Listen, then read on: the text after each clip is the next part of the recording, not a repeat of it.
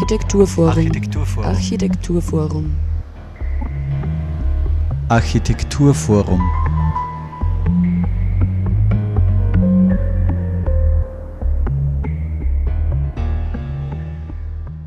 Herzlich willkommen zur aktuellen Sendung des Architekturforums Oberösterreich hier auf Radio Froh. Wir wagen heute eine akustische Exkursion durch eine Ausstellung, die ob des, ja, des wievielten eigentlich Lockdowns momentan nur online zu besichtigen ist.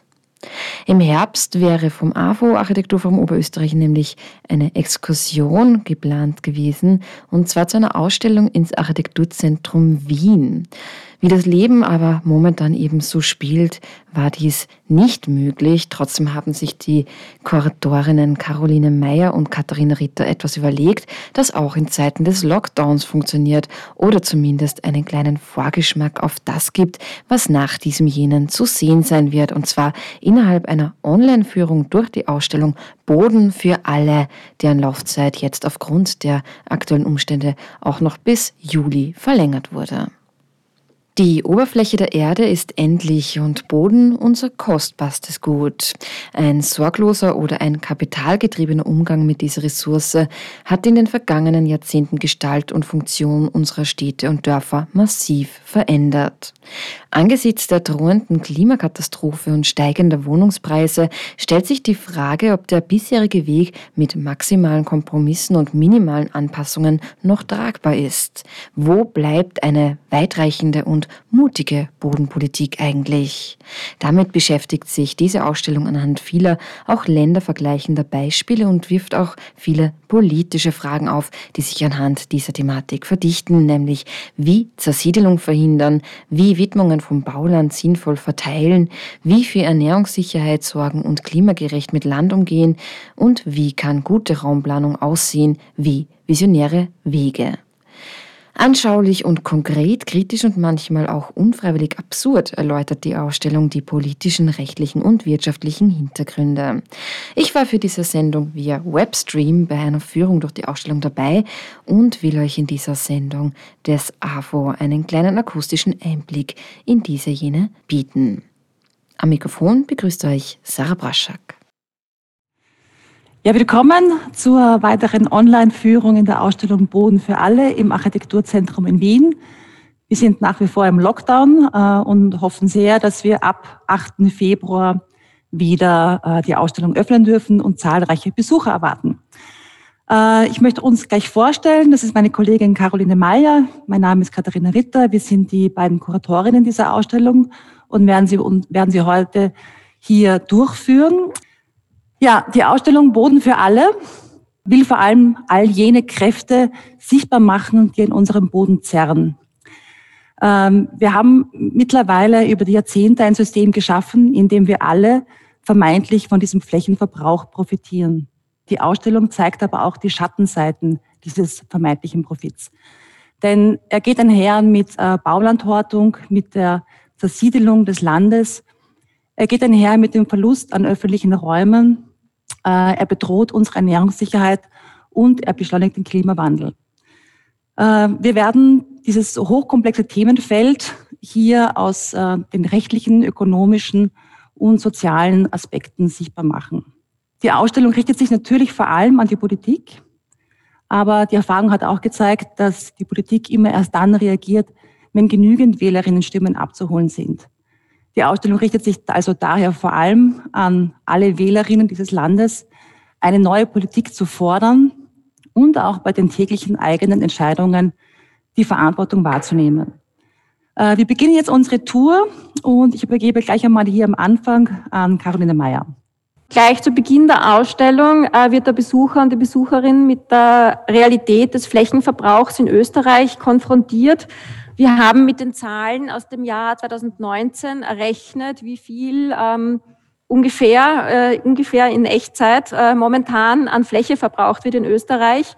Und das sind relativ erschreckende Zahlen, wenn man sich das so bewusst macht. Pro Minute werden 37,4 Quadratmeter Boden versiegelt.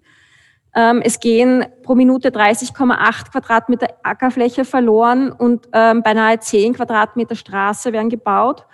Pro Stunde entstehen 2,6 neue Gebäude, äh, von denen zwei Drittel Einfamilienhäuser sind.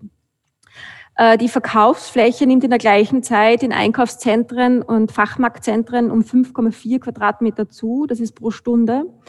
Ähm, und der Wert des gesamten gewidmeten, aber nicht bebauten Baulandes in Österreich steigt um 746 Euro pro Stunde. Was auch sehr interessant ist, ist, dass man durchaus vom ähm, Grundeigentum in Österreich davon sprechen kann, dass eine Art Wellenbewegung stattfindet, dass eine steigende Ungleichheit dann zu ähm, äh, reformerischen, bodenreformerischen Bestrebungen geführt hat, ähm, die dann, äh, deren Erfolge, wo sie vorhanden waren, ähm, meist nicht lang angehalten haben. Ähm, also es gab diese bodenreformerischen Bestrebungen zum Beispiel eben im Rahmen der Aufstände der Bauernkriege. Es gab sie wieder zu Zeiten von Josef II. Es gab sie wieder um das Revolutionsjahr 1848 herum und sehr stark auch nach dem Ersten Weltkrieg. Andeutungsweise wieder in den 70er Jahren.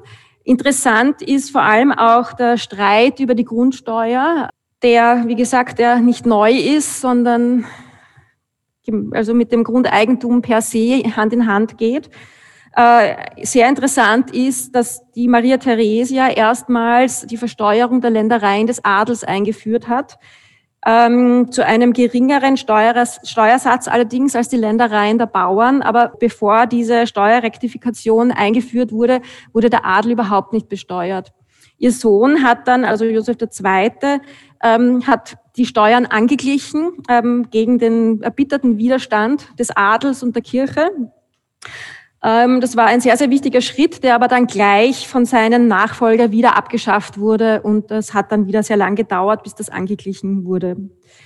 Zwei Punkte kurz zur Entstehungsgeschichte der Raumplanung, die ja eben, wie gesagt, eine vergleichsweise kurze ist. Die ersten Instrumente der Raumplanung ähm, entstehen in den Bauordnungen als Baulinien, Regulierungspläne, als Bauzonenpläne gegen Ende des 19. Jahrhunderts wirklich institutionalisiert wie die Raumplanung dann erst ähm, zur Zeit des Nationalsozialismus, als mit dem Gesetz zur Raumordnung und Raumforschung ähm, bereits im April 1938 die Raumordnung erstmals in Österreich eingeführt wurde. Ähm, und sehr interessant ist in dem Punkt auch, dass es dieses Gesetz ähm, noch vor den Nürnberger Rassegesetzen in Österreich Gültigkeit erreicht hat, was auch ähm, illustriert den, den hohen Stellenwert, den Raumordnung für den Nationalsozialismus hatte. In äh, den Nachkriegsjahren, also vor allem von den 60er bis in die 80er Jahre hinauf, wurde in Österreich äh, extrem viel Bauland äh, auf Vorrat gewidmet.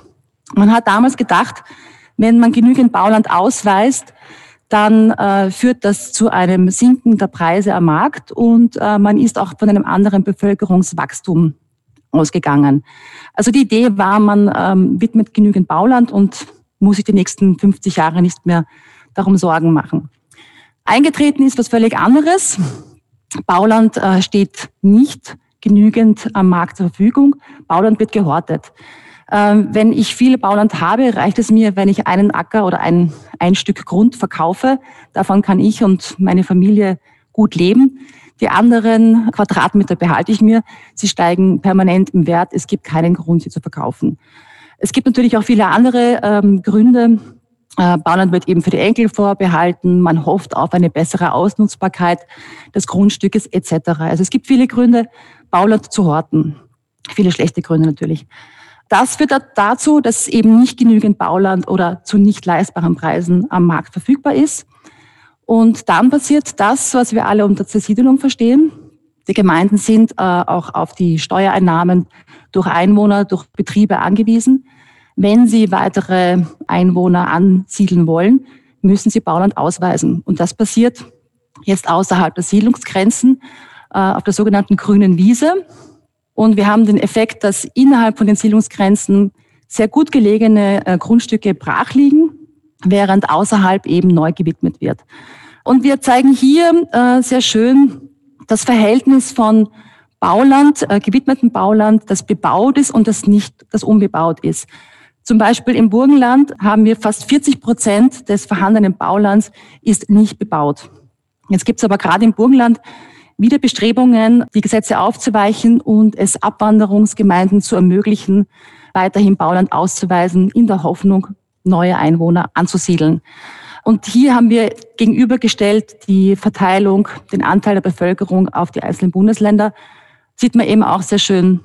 Wien mit dem höchsten Bevölkerungsanteil ist aber auch jenes Bundesland mit dem äh, geringsten unbebauten Bauland, während Burgenland das äh, Bundesland mit dem geringsten Bevölkerungsanteil ist und dem höchsten Anteil am Bauland. Also hier gibt es ähm, ein großes Problem.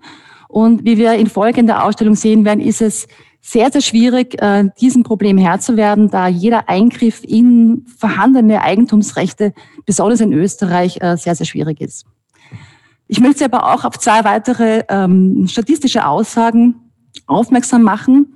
Einerseits hier ein Vergleich ähm, der Mietpreissteigerungen zwischen den Jahren 2006 und 2018. Die sind nämlich um über 50 Prozent äh, gestiegen während das durchschnittliche Nettoeinkommen der Österreicher und Österreicherinnen im selben Zeitraum um knapp 19 Prozent gestiegen ist. Und äh, eine andere Zahl, die berühmte 4,16-Zahl, die auch in unserer Presseaussendung zu finden ist und immer wieder für Erstaunen, auch bei uns selber, äh, führt, ist, würde man alle Einwohnerinnen dieses Landes in die bereits bestehenden Ein- und Zweifamilienhäuser aufteilen, ergebe das einen Schlüssel pro Wohneinheit von 4,16. Das ist äh, sowas wie die klassische Kleinfamilie. Diese Zahl beweist, äh, dass wir in Österreich extrem viel Leerstand haben und ähm, ein Großteil dieser Ein- und Zweifamilienhäuser einfach äh, unterbelegt ist. In vielen dieser Häusern lebt nur noch eine Person auf zwei bis 300 Quadratmeter. Ähm, also der Wunsch von uns allen oder der vermeintliche Wunsch von uns allen, im Einfamilienhaus zu leben, wäre bereits heute eigentlich realisierbar, ohne ein einziges neues Gebäude bauen zu müssen. Wir ähm, bewegen uns weiter zum Kapitel Die wahre Boden oder warum Boden kein Joghurt ist. Dieser Titel ähm, basiert auf einem Zitat der Schweizer Politikerin Jacqueline Badran ähm, aus der Publikation Boden behalten statt gestalten. Sie spricht davon, dass es ein fundamentales Missverständnis ist, dass Boden wie jede andere Ware behandelt und gehandelt wird da Boden eben im Gegensatz zu anderen Waren ähm, nicht, ein nicht vermehrbares Gut ist. In diesem Kapitel sprechen wir Themen an wie seit wann wurde Boden zur Ware, warum steigen die Bodenpreise, welchen Einfluss hat das auf uns alle und ich gebe jetzt äh, in ein paar Schlaglichtern einen kleinen Überblick über das ganze Kapitel. Ähm, wir beginnen erstmals äh, mit der Frage, wann und wie wurde Boden zu Ware. Ähm, das konnten wir hier natürlich nicht in der gesamten Komplexität darstellen. Wir haben hier ein paar historische Beispiele und ich würde gerne auf eines eingehen, das uns in der Recherche extrem interessiert hat, weil es nämlich aus dem 12. Jahrhundert ist. Und dazu muss ich auch stolz darauf hinweisen, dass hier unser einziges Original in dieser Ausstellung befindet. Und zwar eine Münze aus dem 12. Jahrhundert, die wir ersteigern konnten. Es handelt sich dabei um die Geschichte des Erzbischofs von Magdeburg, der Wichmann von Seeburg hieß und sich im ausgehenden 12. Jahrhundert aktiv am mittelalterlichen Städtebauboom ähm, beteiligt hat. Um diese Unternehmungen zu finanzieren, nutzte er ein Instrument, das jedem Erzbischof einmal bei seinem Amtsantritt zustand, zweimal im Jahr. Und zwar ähm, zog er zweimal im Jahr den gesamten Münzschatz des Landes ein, ließ ihn umprägen und teilte ähm, die, die, Münzen wieder aus, ähm, wobei man im, in der Regel gegen zwölf alte Münzen nur zehn neue Münzen bekommen hat. Also er hatte quasi eine zusätzliche Steuer. In der Folge passierte natürlich eine Entwertung des Bargeldes und die Bevölkerung, die sich vor dieser Entwertung fürchtete, die nahm dann quasi auch an diesem Bauboom teil. Und das ist eben eine Geschichte, die wir ähm, in, im Buch Die Stadt und ihr Boden des Schweizer Architekten Hans Bernoulli ähm, gefunden haben. Das ist im Jahr 1946 erschienen und ist immer noch eins der Standardwerke ähm, zur Bodenpolitik, zur Bodenfrage warum steigt die Nachfrage, warum steigen die Bodenpreise? Da gibt es viele verschiedene Einflussvariablen. Ähm, ich gehe wieder nur auf ein paar ein. Das eine ist natürlich ähm, das Bevölkerungswachstum. Eine andere Einflussvariable ist aber auch hier ähm, gezeigt anhand des Beispiels England, äh, kann sein der Rückzug der öffentlichen Hand aus dem Wohnbau. Ähm, hier sieht man an dieser Statistik relativ gut, wie eben ähm, der öffentliche Wohnbau quasi runtergegangen ist und in dem Moment, in dem er tot war, ähm, beginnen die Bodenpreise in die Höhe zu schießen. Eine andere Einflussvariable ist natürlich die Finanzialisierung des Bodens, die schon lange stattfindet, die aber durch die Finanzkrise 2008 einen ziemlichen Boost ähm, erlangt hat. Äh, hier wieder ähm, ein Beispiel anhand diesmal der Stadt Hamburg, wo man sieht, wer eigentlich Wohnungskäufe getätigt hat im Jahr 2017. Und da sehen wir hier den allergrößten Teil mit Abstand ähm, übernehmen ähm, Assets äh, und Fonds. Dann weitere Spezialfonds, dann kommen schon die Pensionsfonds und irgendwo ganz weit unten bei 10 Prozent, nicht einmal, sind dann die Privatinvestitionen.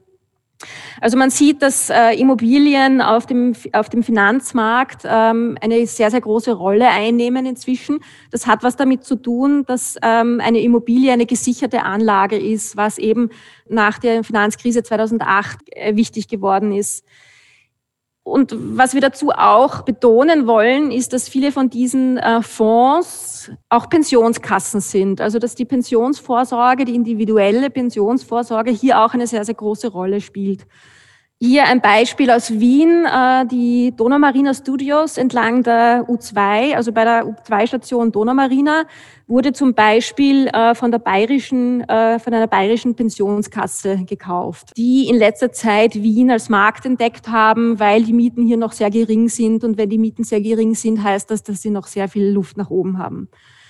Worauf wir jetzt aber noch mehr eingehen und was auch ein wichtiges Thema in der gesamten Ausstellung ist, ist die Frage, welchen Einfluss hat die Flächenwidmung auf Bodenpreise?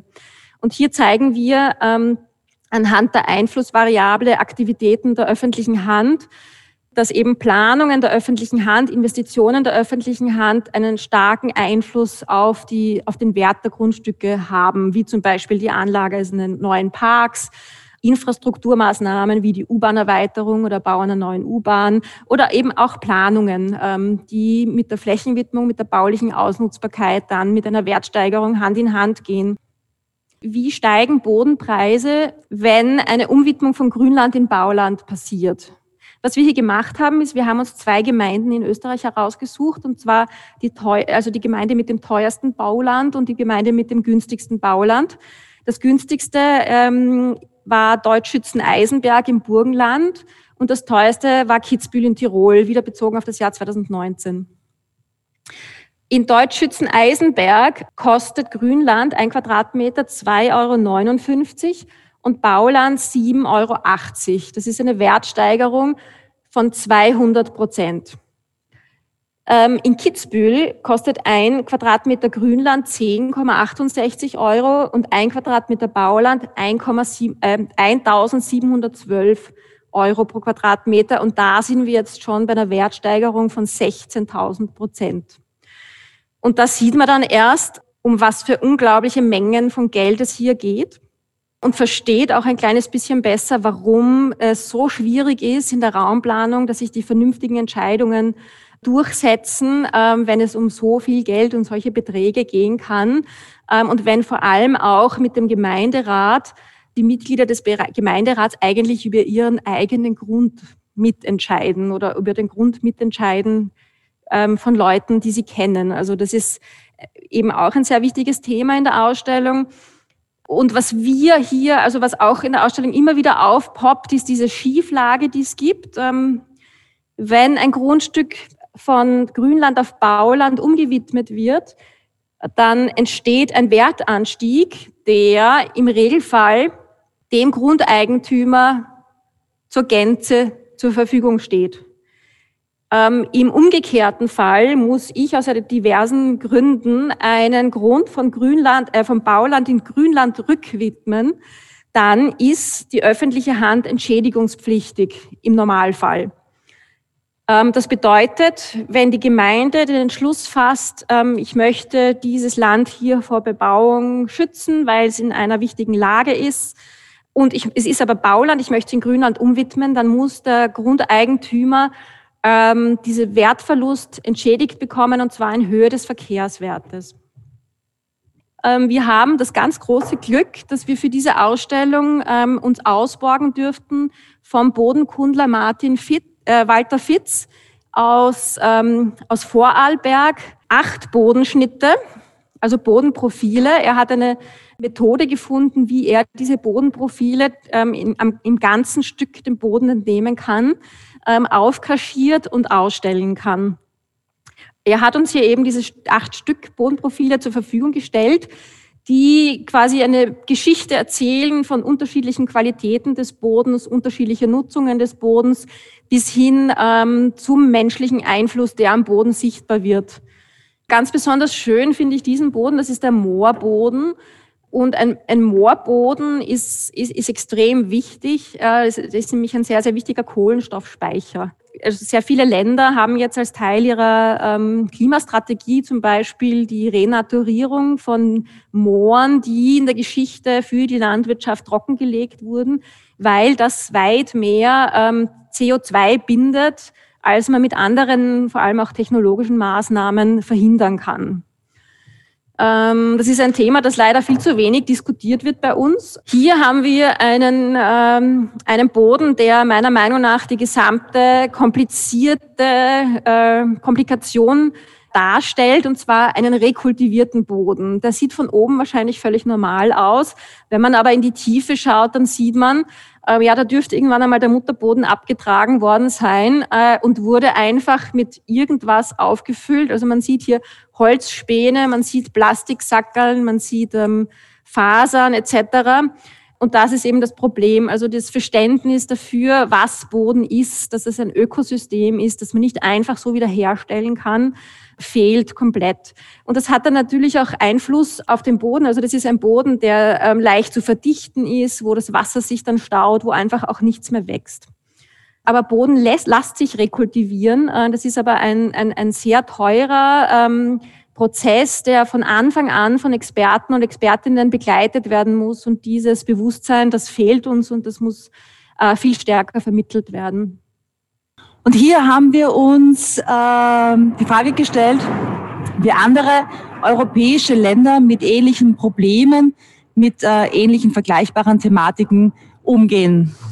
Wir haben äh, hier insgesamt äh, sechs europäische Vergleiche angestellt und uns dabei jeweils ein ganz ein konkretes Thema rausgezogen und dann Österreich mit äh, einem unserer Nachbarländer verglichen. Das sind äh, vor allem Deutschland, Schweiz, äh, Italien und Dänemark darunter. Ähm, ich stelle heute das, ähm, den Vergleich vor zwischen Österreich und der Schweiz, und zwar am Hand des Themas Bodenschutz und Ernährungssicherheit.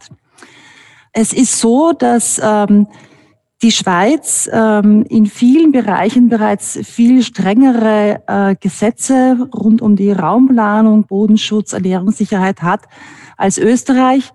Einer der Gründe dafür ist sicher, dass die Schweiz räumlich äh, viel früher an ihre Grenzen gestoßen ist. Also die Schweiz ist insofern trauriger Vorreiter dafür, dass wenn man lange genug wartet, äh, man irgendwann reagieren muss. Äh, die Schweiz als Nicht-Mitglied der Europäischen Union ähm, hat aber auch schon sehr früh ein, eine Art Krisengesetz ähm, erlassen, das eben die Ernährungssicherheit der Bevölkerung sicherstellen soll. Das sind Begriffe, die in, im österreichischen Gesetz eigentlich kaum zu finden sind. Insofern ähm, wurde eben schon sehr früh eine, eine Zahl ermittelt, wie viel Ackerfläche braucht es, um eine Ernährungssicherheit zu gewährleisten. Und diese Zahl wurde dann auf die Kantone äh, umgelegt und natürlich auch äh, geschaut, wo, also welche Böden äh, sind denn schützenswert. Also es geht ja nicht nur um Quantität, es geht ja auch um Qualität, weil mir bringt genügend Fläche wenig, wenn ich nicht die richtige Fläche geschützt habe. Und auch hier hat die Schweiz bereits äh, äh, uns einiges voraus. In Österreich ist Bodenschutz wie vieles andere natürlich Ländersache. Und in Österreich geht es eben kaum um die Qualität des Bodens. Ähm, es gibt ganz unterschiedliche Zugänge.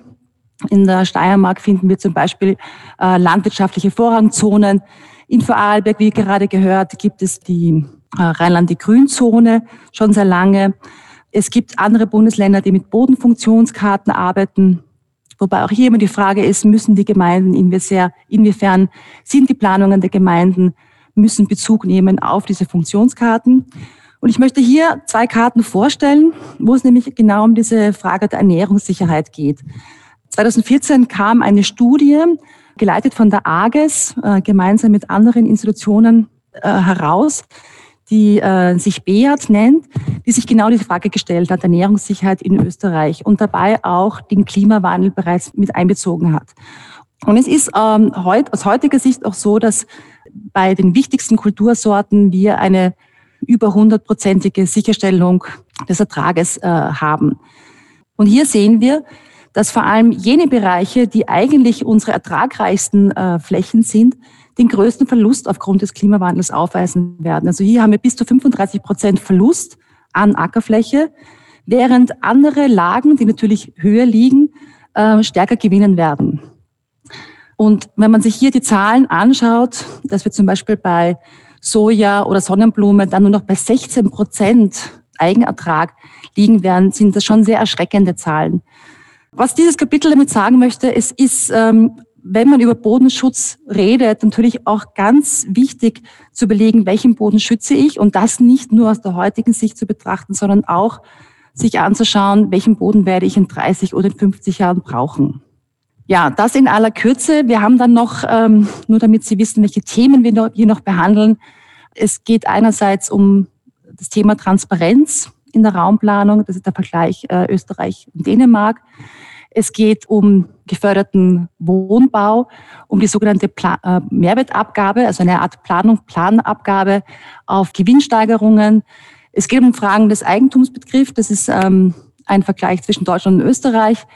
Und äh, der Vergleich Südtirol und Tirol behandelt das Thema, wie kann man bestehendes Bauland, das gehortete Bauland, von dem wir am Anfang schon gehört haben, mobilisieren, auf den Markt bringen, einer Nutzung zuführen. So, und hier befinden wir uns in der Mitte auch bei der sogenannten Raumplanungswand. Das Kapitel heißt, was die Raumplanung könnte, so man sie ließe. Äh, wir haben ja auch schon viel vom, über das Eigentum gehört und Grund und Boden steht natürlich im Eigentum und mit Eigentum darf man im Normalfall verfahren, wie es einem beliebt. Bei Grund und Boden ist es ein bisschen anders und gerade die Raumplanungsgesetze und natürlich die Bauordnungen stellen die, die stärksten Eingriffe in das Eigentum an Grund und Boden dar. Die Raumplanung verwendet den Begriff Instrument für die unterschiedlichen Maßnahmen, Mittel, Gesetze, ähm, um den Raum eben zu planen. Und wir haben uns lange überlegt, welche wir überhaupt vorstellen, wie man die einteilt, äh, sie kategorisiert. Es ist natürlich wahnsinnig auch textlastig. Wir beschäftigen uns hier dann immer auch mit neuen unterschiedlichen Raumplanungsgesetzen. Und wir haben uns dann für die Einteilung entschieden. Also es sind drei Wände insgesamt. Die erste Wand stellt äh, jene Instrumente vor, die es äh, im Prinzip in der Raumplanung immer schon gab, die aus unserer Sicht aber nicht immer in der Art angewandt wurden, in der sie hätte sein sollen? Oder ähm, lassen wir das dabei. Äh, vielleicht hier die aufsichtsbehördliche Genehmigung als kleines Beispiel. Es heißt ja immer, die Bürgermeisterinnen sind schuld an der Zersiedelung. Erstens ist das schon falsch, weil es sind die Gemeinderäte. Und zweitens äh, wird dabei immer vergessen, dass äh, das Land über jede Flächenwidmungsänderung ein Aufsichtsrecht hat. Dieses Einspruchsrecht ist natürlich äh, nicht unendlich, aber ähm, wie man in den letzten Jahren gesehen hat, wenn die Länder diese Pflicht stärker wahrnehmen, passiert auch einiges. Die zweite Wand beschäftigt sich mit jenen Instrumenten, die vor allem in den letzten 20, 25 Jahren äh, entstanden sind oder auch äh, wo Themenbereiche äh, betroffen sind, die äh, ein, einer starken Novellierung unterlegen sind, wie zum Beispiel das Thema rund um Zweitwohnsitze oder das Thema der Einkaufszentren. Während zum Beispiel relativ neue Instrumente, also neu unter Anführungszeichen, die Vertragsraumordnung ist. Also ein Instrument, wo man, äh, bevor eine Umwidmung wirklich erfolgt, sich auch schon ähm, bestimmte Themen aushandelt, ob es jetzt äh, eine verpflichtende wirkliche Nutzung des, äh, des Grundstückes ist oder auch andere Themen. Ja, und Themen gibt es auch viele weitere in der Ausstellung Boden für alle des Architekturzentrums Wien. Laufend, wie gesagt, bis Juli, genauer gesagt den 19.07.2021 im Architekturzentrum Wien. Nähere Infos findet ihr unter azw.at oder www.afo.at. Am Mikrofon verabschiedet sich für heute Sarah Braschak.